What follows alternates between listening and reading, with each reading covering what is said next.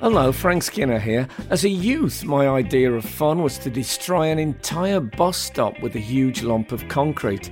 Then I discovered poetry. Now I sit peacefully at bus stops reading it. If you're interested in personal progress, try Frank Skinner's Poetry Podcast. A new series begins on January the 10th and then every Wednesday for, all ages. Download it from wherever you get your podcasts.